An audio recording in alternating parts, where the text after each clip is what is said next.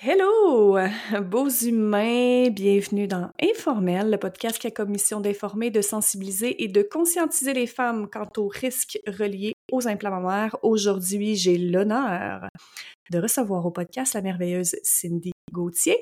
Cindy est une femme de 40 ans, cuisiniste et maman de deux enfants. Elle a fait retirer ses implants mammaires il y a de cela maintenant un an, elle célèbre ses un an post-explantation avec nous quasiment et euh, elle a souffert de la maladie des implants pendant plus de six ans. Elle vient aujourd'hui nous parler de son expérience personnelle avec les implants mammaires et de sa vie post-explantation. Cindy, bienvenue au podcast et merci d'avoir accepté mon invitation. Ça me fait plaisir. Merci à toi de l'invitation. Sans plus tarder, euh, dis-nous à quel âge et quelles étaient les raisons qui t'ont amené à avoir recours à une augmentation mammaire, ma belle Cindy? Oui, en fait, euh, ben moi, c'était en mai 2015 euh, que je me suis fait implanter. Euh, ça a été, en fait, réfléchi parce que j'ai été très complexée là, toute, toute, toute ma vie. à l'âge de 32 ans que je me suis fait implanter. Donc, moi, j'avais vraiment pas de sein. Là, j'avais la même poitrine à 11 ans qu'à 30 ans. Donc, euh, j'ai été complexée toute ma vie. Moi, être en maillot dehors, euh, l'été, avec plein de monde autour de moi, c'était un malaise pour moi. Je me sentais pas femme. J'ai toujours été complexée. Euh, puis en fait, c'est une de mes amies qu'elle est allée se faire faire une réduction mammaire pour la deuxième fois. Puis quand elle m'a annoncé, c'était ma bonne amie, quand elle m'a annoncé qu'elle avait pris un rendez-vous pour aller se faire faire sa réduction pour la deuxième fois, Oh, moi, j'avais comme le cœur en miettes. Je me disais, mon Dieu, la vie est injuste. Il y a des femmes qui doivent se faire enlever continuellement des seins quand moi, j'en ai pas. Donc là, c'est ça. Moi, je lui ai dit, hein, je suis contente pour toi, mais tu sais, t'es chanceuse, tu vas pouvoir avoir la, poitrine que tu veux. Fait que là, elle, m'avait répondu, euh, ben pourquoi tu te prendrais pas un rendez-vous toi aussi avec mon chirurgien? Elle dit, tu le sais pas, peut-être que va voir, ça te coûte pas grand-chose d'aller t'informer, puis peut-être que tu vas trouver que c'est accessible, puis que toi aussi, tu vas pouvoir avoir la poitrine que tu veux. je, m'étais dit, c'est vrai, je pourrais le faire. Fait que là, j'étais allée rencontrer le chirurgien. Euh, puis tout de suite, là, ça a été un déclic pour moi, puis je me suis dit, oui, j'y vais, tu sais, je, je fonce. Fait que c'est là que ça s'est décidé, à 32 ans. Wow. Et euh, dis-nous, est-ce que ton chirurgien t'a parlé des risques reliés aux implants mammaires à l'époque? Est-ce qu'on t'a même mentionné la maladie des implants? Absolument pas. Euh, moi, j'ai questionné. C'est certain que je me suis pas lancée là-dedans dans l'inconnu. c'est certain que j'avais quand même quelques questionnements. on avait beaucoup entendu parler euh, que les implants en silicone, c'était vraiment pas bon pour le corps. On avait déjà entendu des histoires comme quoi il y avait des femmes qui avaient été malades et tout. Euh, donc, lui, il m'a tout de suite rassurée en me disant euh, non, non, non, moi, mais les implants que j'installe aux femmes, euh, c'est des implants à l'eau saline, donc tu n'auras pas de problème, même en cas de rupture ou quoi que ce soit. ton corps va l'éliminer. C'est de l'eau saline, c'est pas toxique, c'est très, très sain pour le corps, donc il n'y a aucun problème. Jamais il m'a mentionné que l'enveloppe en tant que telle était en silicone aussi. Aujourd'hui, on sait que c'est ça qui rend les femmes malades quand même. Mmh. en plus de toutes les autres choses euh, toxiques qu'il y a dans ces enveloppes-là. Donc, euh, c'est ça. ça m'a rassurée sur le coup quand il m'a parlé de tout ça. Ah non, c'est de l'eau saline, euh, il n'y a aucun risque pour la santé. Mmh. Donc, ça a été clair pour moi là, dans les semaines qui ont suivi. J'ai tout de suite enclenché mon processus, puis ma décision était prise. Mmh. Puis parle-nous de l'après-chirurgie. À quel moment tu as commencé à avoir des symptômes? Dans ton cas, est-ce que les symptômes sont apparus quand même assez rapidement ou ça a pris un certain temps avant que tu vois des changements au niveau de la condition de ta santé, disons? Ça a commencé quand même assez en douceur, si je peux dire, parce que moi, ça a pris certainement un, deux, trois ans avant que je me rende compte que là, il y a vraiment quelque chose qui se passe avec mon corps, ça va pas. Quand je repense à tout ça aujourd'hui, je me rends compte que ça a été vraiment dans les mois qui ont suivi. Euh, ça a commencé vraiment euh, tout ce qui est psychique. Là. J'ai, j'avais vraiment beaucoup de sauts d'humeur, euh, une grande fatigue s'est installée, euh, un état dépressif. Je me suis mis à faire de l'anxiété quand j'ai jamais fait d'anxiété de toute ma vie. Euh, c'est vraiment comme ça que ça a commencé pour ma part. la fatigue extrême, vraiment un dysfonctionnement cognitif, là, vraiment le brouillard cérébral, la recherche des mots, tout le temps me sentir mélangée, tout le temps, moi je, je disais tout le temps, j'ai l'impression d'avoir le cerveau dans le jello. C'était vraiment l'expression que j'utilisais. Je me sentais tout le temps comme si j'étais dans un brouillard. Puis ça, ça a duré quand même assez longtemps avant que je commence vraiment à m'en inquiéter. ça a même été au point que je me suis dit, c'est sûr que je commence à faire de l'Alzheimer précoce. Ça n'a pas de bon sens de me sentir autant mélangée, autant confuse. Euh, des fois, j'étais en auto là, dans ma ville que j'ai toujours habité, puis des fois, il me pognait des, des secondes où est-ce que je j'avais l'impression de plus savoir où est-ce que j'étais, puis où est-ce que j'allais. C'était à ce point-là. Ça, ça m'a vraiment inquiétée. Puis même le travail que j'occupais, ça faisait dix ans. Euh, j'avais de la misère. C'était un travail quand même assez routinier. C'était comme toujours la même chose. J'étais gérante de boutique à ce moment-là, donc des transferts de marchandises, de la réception, euh, des, des, procédures à l'ordinateur. Euh, des fois, je devenais comme toute mélangée, puis je me disais, hein, voyons donc, comment ça? Je ne sais plus qu'est-ce qu'il faut que je fasse. Je ressortais mon livre de procédure, même si ça faisait dix ans que je faisais ça. J'avais vraiment mmh. comme des trous de mémoire incroyables. Après ça, euh, j'ai eu beaucoup des gros maux de tête. Euh, j'allais chez le chiro, euh, tu sais, dans la dernière année avant de me faire explanter, là, les deux ans précédents, j'avais beaucoup, beaucoup de douleurs mécaniques, même si mes implants n'étaient pas gros, ben, tu sais, j'ai quand même un petit corps, mais tu sais, c'est ça, ça faisait vraiment euh, une différence dans mon corps. J'avais toujours mal dans le dos, dans le cou, dans... je me sentais toujours coincée. Euh, donc là, tu sais, ça, dans les derniers temps, là, je passais mon temps chez le chiro, là, j'y allais deux à trois fois par mois, sinon j'étais pas capable de fonctionner. Euh, puis depuis l'explantation, si je suis retournée deux fois, c'est beau, là. après ça, qu'est-ce que j'avais aussi? Je me suis pris des notes. le syndrome de Raynaud on se souvient pas toujours de nos symptômes, hein? On vient qu'on a une liste tellement... Euh, de tous les symptômes, oui. Exact. Donc, on, t'écoute par nous de cette liste-là, le syndrome de Raynaud. le syndrome de Raynaud. Oui, ça, c'était rendu là, dans les derniers temps. Là, je pourrais faire en moyenne, euh, je pouvais en faire une fois par semaine en moyenne. Donc, c'était quand même beaucoup. Autant été qu'hiver. Des fois, là, j'étais dans la piscine à 30 degrés, puis tout d'un coup, j'arrivais pour attraper hein, un spaghetti ou quoi que ce soit. Puis, hein, je me sens plus les doigts, bon, les doigts tout blancs, tout engourdis. Ça me le faisait dans les orteils aussi. Euh, autant l'hiver que l'été, j'avais plus aucune tolérance au froid non plus. Euh, le plus gros symptôme aussi que j'ai eu, qui est apparu, euh, tu sais, qui a duré à peu près les trois à quatre dernières années de mon implantation, ça a été l'insomnie et les vertiges. C'était incroyable. L'insomnie, ça a vraiment débuté du jour au lendemain en une nuit. Ça a été terminé. Après ça, je dormais trois, quatre heures par nuit, tout le temps, tout le temps, tout le temps. J'ai été des périodes que je prenais des pilules pour dormir. À un moment donné, ben, tu sais, hein, les pilules font plus, on développe une accoutumance. Le médecin veut prescrire autre chose, mais moi, je me disais, ça n'a pas de bon sens. Tu sais, à 36, 37, 38 ans, de devoir prendre des pilules pour dormir. Je suis même allée à la clinique du sommeil, euh, me faire évaluer pour voir s'il n'y avait pas un autre problème qui expliquait tout ça. Il n'y avait vraiment aucune problématique qui expliquait pourquoi je dormais plus comme ça. En me couchant le soir, même si j'étais fatiguée, brûlée, euh, je me mettais à avoir des vertiges, puis ah, c'était tellement désagréable. Euh, c'est ça, ça a duré trois, quatre ans là, pour cette partie-là. Euh, dans les trois, quatre dernières années avec mes implants, j'étais tout le temps chez le médecin. Je lui expliquais à quel point c'était pas normal que je me sentais tellement mal que j'allais pas bien, que j'avais quelque chose, c'était sûr. Puis lui me passait des examens. tout était beau. Là. Sur papier, j'étais en santé A1. Là. Il n'y en avait pas de problème. Mais j'expliquais à mon médecin, j'en pleurais dans le bureau. Je disais, c'est incroyable, c'est impossible que j'aie rien. Il y a quelque mmh. chose qui explique ça. J'étais tellement malheureuse. fait que c'est ça. Le médecin, il savait plus quoi me dire. Il, il savait plus quoi faire avec moi. Il me disait, il n'y a aucune explication. Puis euh, vers la fin, il voulait me diagnostiquer avec la fibromyalgie. Tellement il n'y avait pas d'explication, puis j'avais des douleurs inexpliquées, euh, toutes sortes de problèmes. Donc, euh, ça a été pas mal ça, mon parcours. Wow. Puis, est-ce que tu prenais de la médication, mis à part pour l'insomnie? Est-ce que tu étais médicamenté, médicamenté autre que pour le sommeil, dépression, quoi que ce soit? Pour une certaine période, oui, j'ai été médicamentée pour la dépression. Oui. Des pilules pour l'anxiété aussi. Oui. Puis est-ce que tu es allé voir d'autres spécialistes aussi pour peut-être essayer d'avoir d'autres euh, d'autres conseils, peut-être d'essayer de, voir s'il n'y a pas quelqu'un d'autre qui savait ce que, ce que tu avais finalement? Ben en fait, non, parce que sur papier, j'étais en santé A1. Donc, mon médecin, il n'était pas en mesure de me référer ailleurs. Il n'était pas en mesure de d'aller investiguer plus loin parce que avec les symptômes que j'avais, c'est comme il, me disait, à, part la fibromyalgie, il n'y a rien qui pourrait expliquer que ton état de santé soit que tu te sentes aussi mal puis que tu n'y ailles pas bien.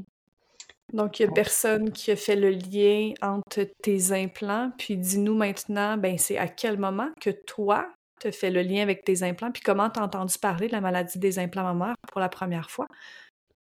Ben, mon parcours, il a commencé vraiment, là, mon cheminement, il a commencé vraiment à l'été 2019, au moment où est-ce que j'ai reçu ma lettre euh, qui disait que les implants étaient rappelés. Donc, à ce moment-là, j'ai commencé à, oh, une petite cloche qui a sonné, puis je me suis dit, mon Dieu, tu sais, euh, OK, les implants sont rappelés, qu'est-ce qu'on fait avec ça? Puis dans la lettre, c'était bien. Tu as eu des implants texturés qui ont été rappelés, puis tu as été une des chanceuses qui a reçu la lettre, parce qu'on doit se dire que il y a un haut pourcentage de femmes qui, à ce jour où on se parle en ce moment, n'ont toujours pas reçu leur lettre. Est-ce que tu peux nous montrer tes implants? Bien sûr.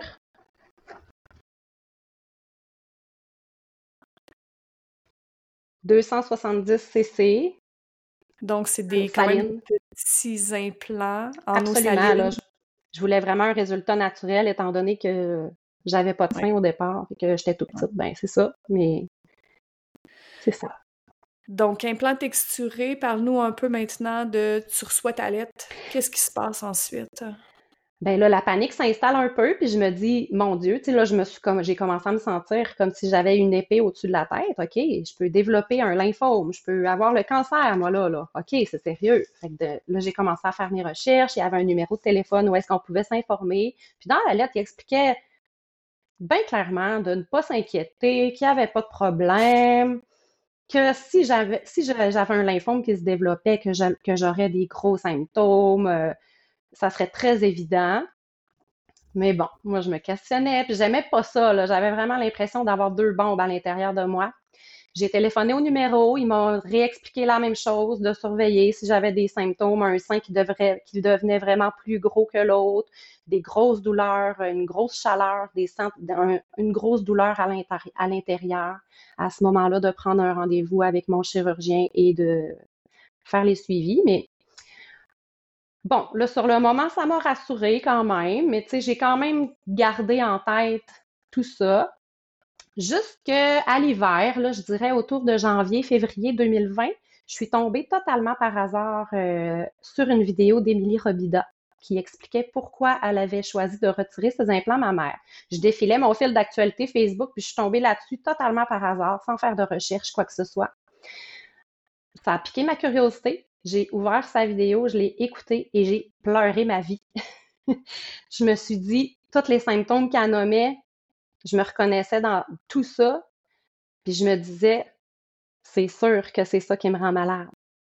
C'est sûr. Fait que là, je me suis mis, entre-temps, là, dans les mois qui ont précédé, je me suis mis à avoir un peu comme des douleurs au sein gauche, mais tu sais, rien de vraiment extrême, mais j'étais inconfortable. Donc, suite à cette vidéo-là, je me suis dit, bon, là, là, je prends rendez-vous avec un chirurgien, puis je, je vais aller me faire vérifier, là, juste pour être certaine.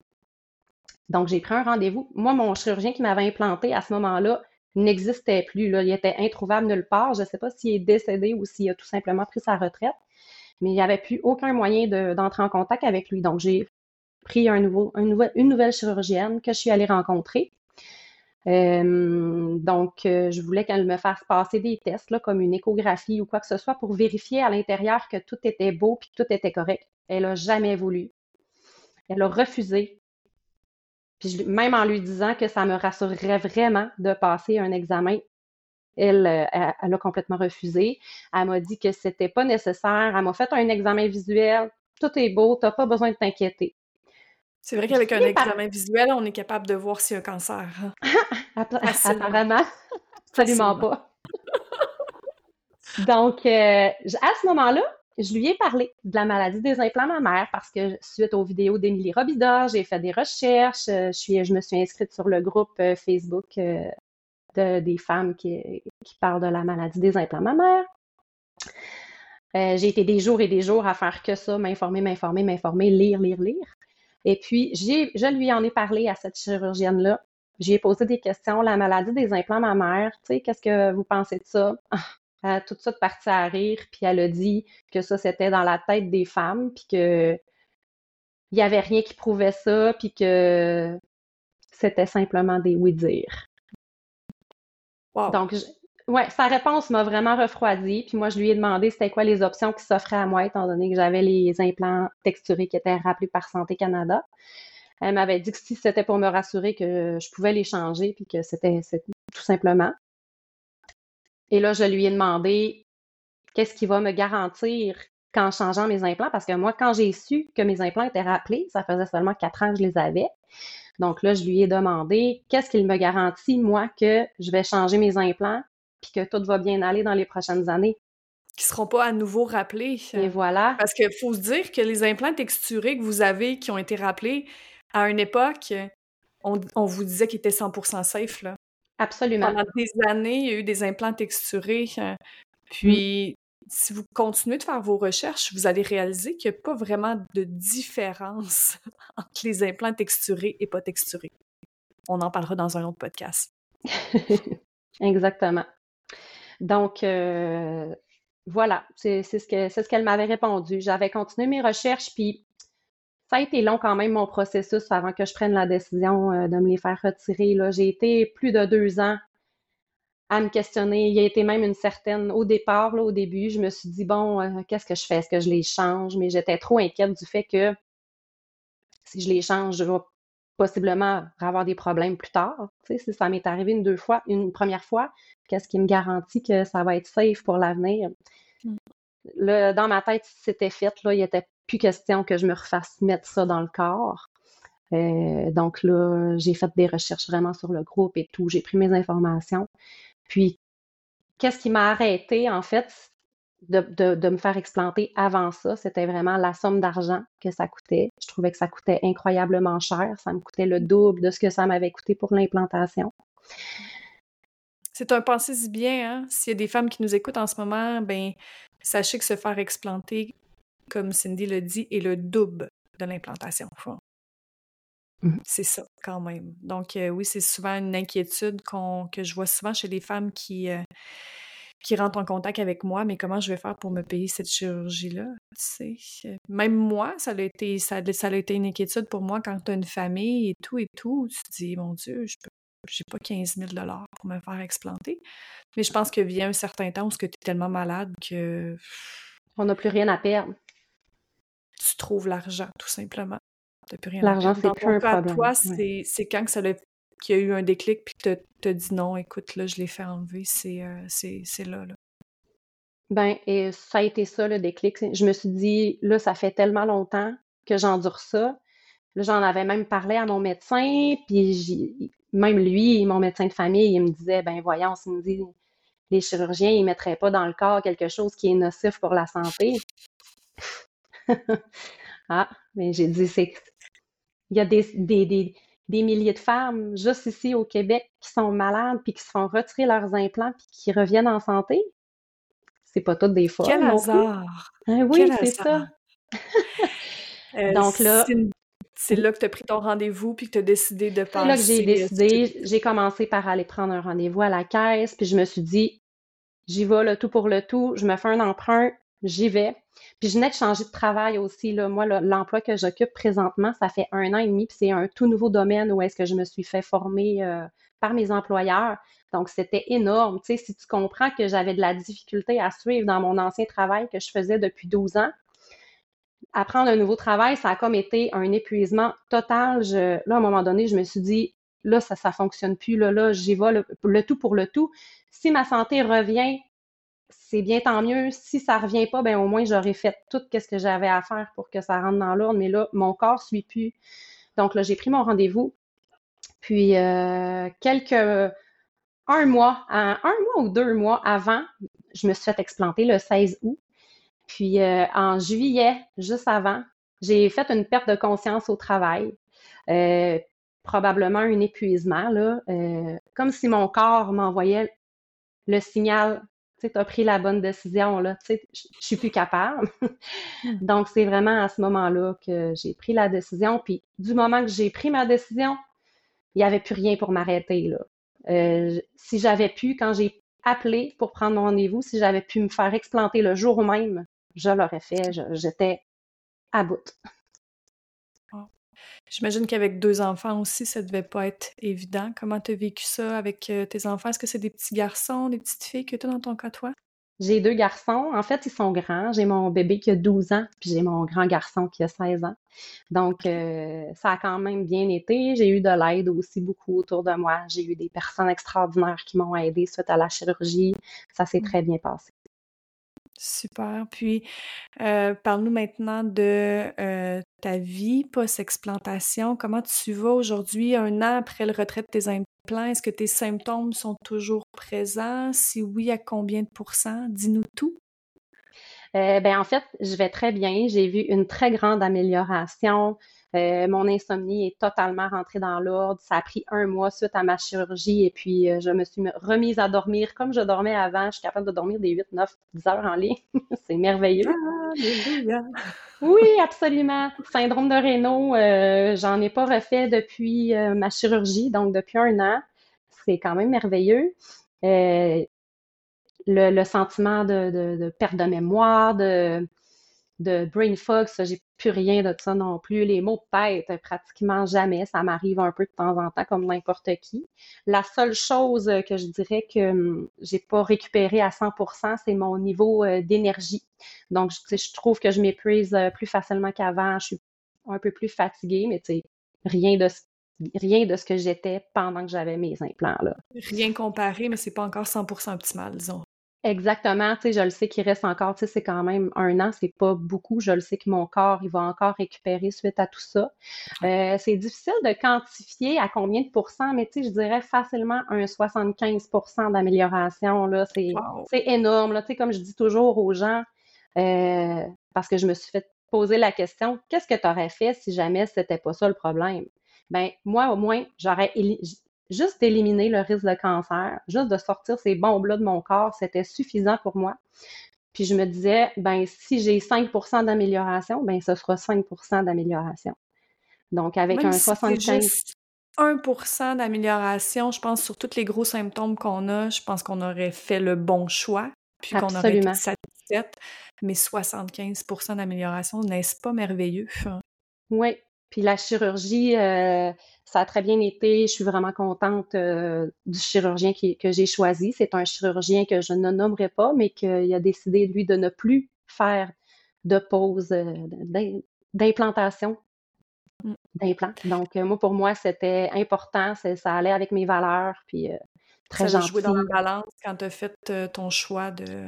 Oui, de lui croit à la maladie des implants mammaires. Donc, oui, mais on salue la chirurgienne qui n'a pas voulu croire en ton histoire, puis on lui, on lui, on lui dit Regarde, regarde, on est plusieurs là, à avoir des symptômes. Contente que tu aies retrouvé euh, ta santé, hein, que tes symptômes soient pratiquement tous disparus. Euh, est-ce que dans ton cas, toi, Cindy, tu avais des euh, petits symptômes au niveau de ta digestion, au niveau des allergies? au niveau, de, oui, la digestion, j'ai eu beaucoup de, de problèmes d'estomac, oui. J'ai eu énormément de problèmes avec mon estomac. J'ai tout le temps, euh, tout le temps prendre des pilules pour l'estomac, puis regarde, maintenant, j'en prends pratiquement jamais. Allergie? Allergie, euh, non. Par contre, j'ai eu quelques. Ça m'est arrivé d'avoir des poussées d'urticaire. Ça, j'en avais pas parlé. J'avais beaucoup aussi quelque chose que j'ai pas pensé de mentionner aussi tantôt, c'est que j'avais tout le temps des problèmes de peau sèche, yeux secs, bouche sec. Je tolérais même plus mes verres de contact pendant une journée complète. Là, j'ai senti qu'ils bougeaient même plus dans mon œil. Puis, un fait qui a été assez impressionnant, c'est que quand je suis sortie de la chirurgie d'explantation, toute la soirée et toute la journée du lendemain, toute cette journée-là et le lendemain, j'avais les yeux qui me pleuraient sans cesse. J'avais les yeux comme over mouillés, là, ça, j'avais tout les yeux dans l'eau, puis les, voyons, les, les yeux me pleuraient, c'était fou, là. Je me suis dit, mon Dieu, c'est quand même impressionnant. Le corps, réagit tellement euh, rapidement suite à l'explantation. Généralement, il y a plusieurs femmes, dès leur réveil, qui voient déjà comme une amélioration au niveau de leur santé. Juste la respiration, je sais pas dans Le sentiment de respirer, absolument. Wow, hein. Puis, tu sais, quand même des des petits implants, mais pour celles qui ont des méga gros implants, on s'habitue à mal respirer, mais quand on le fait enlever ça de sur nos, poumons et notre cœur, on voit vraiment comme la, la différence de la respiration. J'ai même une femme que j'ai accompagnée dans les dernières semaines qui s'est fait explanter et euh, que ses poumons étaient écrasés. Tellement oh. que c'est ça faisait longtemps qu'elle avait ses implants et que ses, implants avaient comme pris une place au niveau de ses poumons. Puis ben là, elle doit faire des, des, des, séances de respiration tous les jours pour que ses poumons reprennent forme parce que ses poumons étaient complètement écrasés. Donc, euh, on se rend même pas compte à quel point on respire mal quand on a ça à l'intérieur de nous. Incroyable. C'est fou, ouais. Si, euh, en terminant, euh, tu avais un conseil à donner aux femmes qui songent se faire implanter ou juste un conseil à la, jeune toi de 32 ans qui songe se faire, se faire faire un une implantation mammaire, ce serait quel conseil que tu aurais à donner? Ben, que la santé, c'est ça qui est important plus que tout au monde. Que ça donne rien de se détruire, de se faire charcuter pour se faire mettre quelque chose qui, qui nous rend malade, qui peut nous rendre malade. Ça veut, ça veut pas dire que ça va arriver, mais quand ça t'arrive, c'est incroyable. Euh, je dirais aussi que hum, la beauté d'une femme, la féminité, ça passe pas par une paire de seins. Vraiment pas. Aujourd'hui, je, je, le sais, puis je le comprends. Puis, tu sais, des fois dans la vie, on se dit que on a besoin de vivre des choses pour apprendre, grandir, évoluer. Ben, ce cheminement-là, je l'ai fait, puis aujourd'hui, euh, wow, tu sais, ça va m'avoir coûté cher en, en termes de sous puis d'années de santé perdues, mais aujourd'hui, je peux dire que je m'accepte plus que jamais puis que je me trouve belle, je me trouve féminine, je me trouve femme, puis que c'est pas, pas les seins qui déterminent ça. Il faut s'accepter comme on est, on est toutes belles à notre façon. C'est vraiment beau de t'entendre. Euh, surtout de te voir resplendissante comme ça. Hein? comme je te dis en début de podcast, j'ai l'impression que je parle à une jeune femme de début trentaine. Merci d'avoir accepté mon invitation. On souhaite un bon cheminement. Merci d'être venu briser le silence avec nous. Des fois, juste de, partager son histoire, ça peut en, ça peut en aider d'autres. Hein? Absolument, c'est euh, tellement important. Notre mission sera faite. Absolument. merci de ta belle présence et bonne continuation. Merci beaucoup, ma belle Josie. Bye. Bye.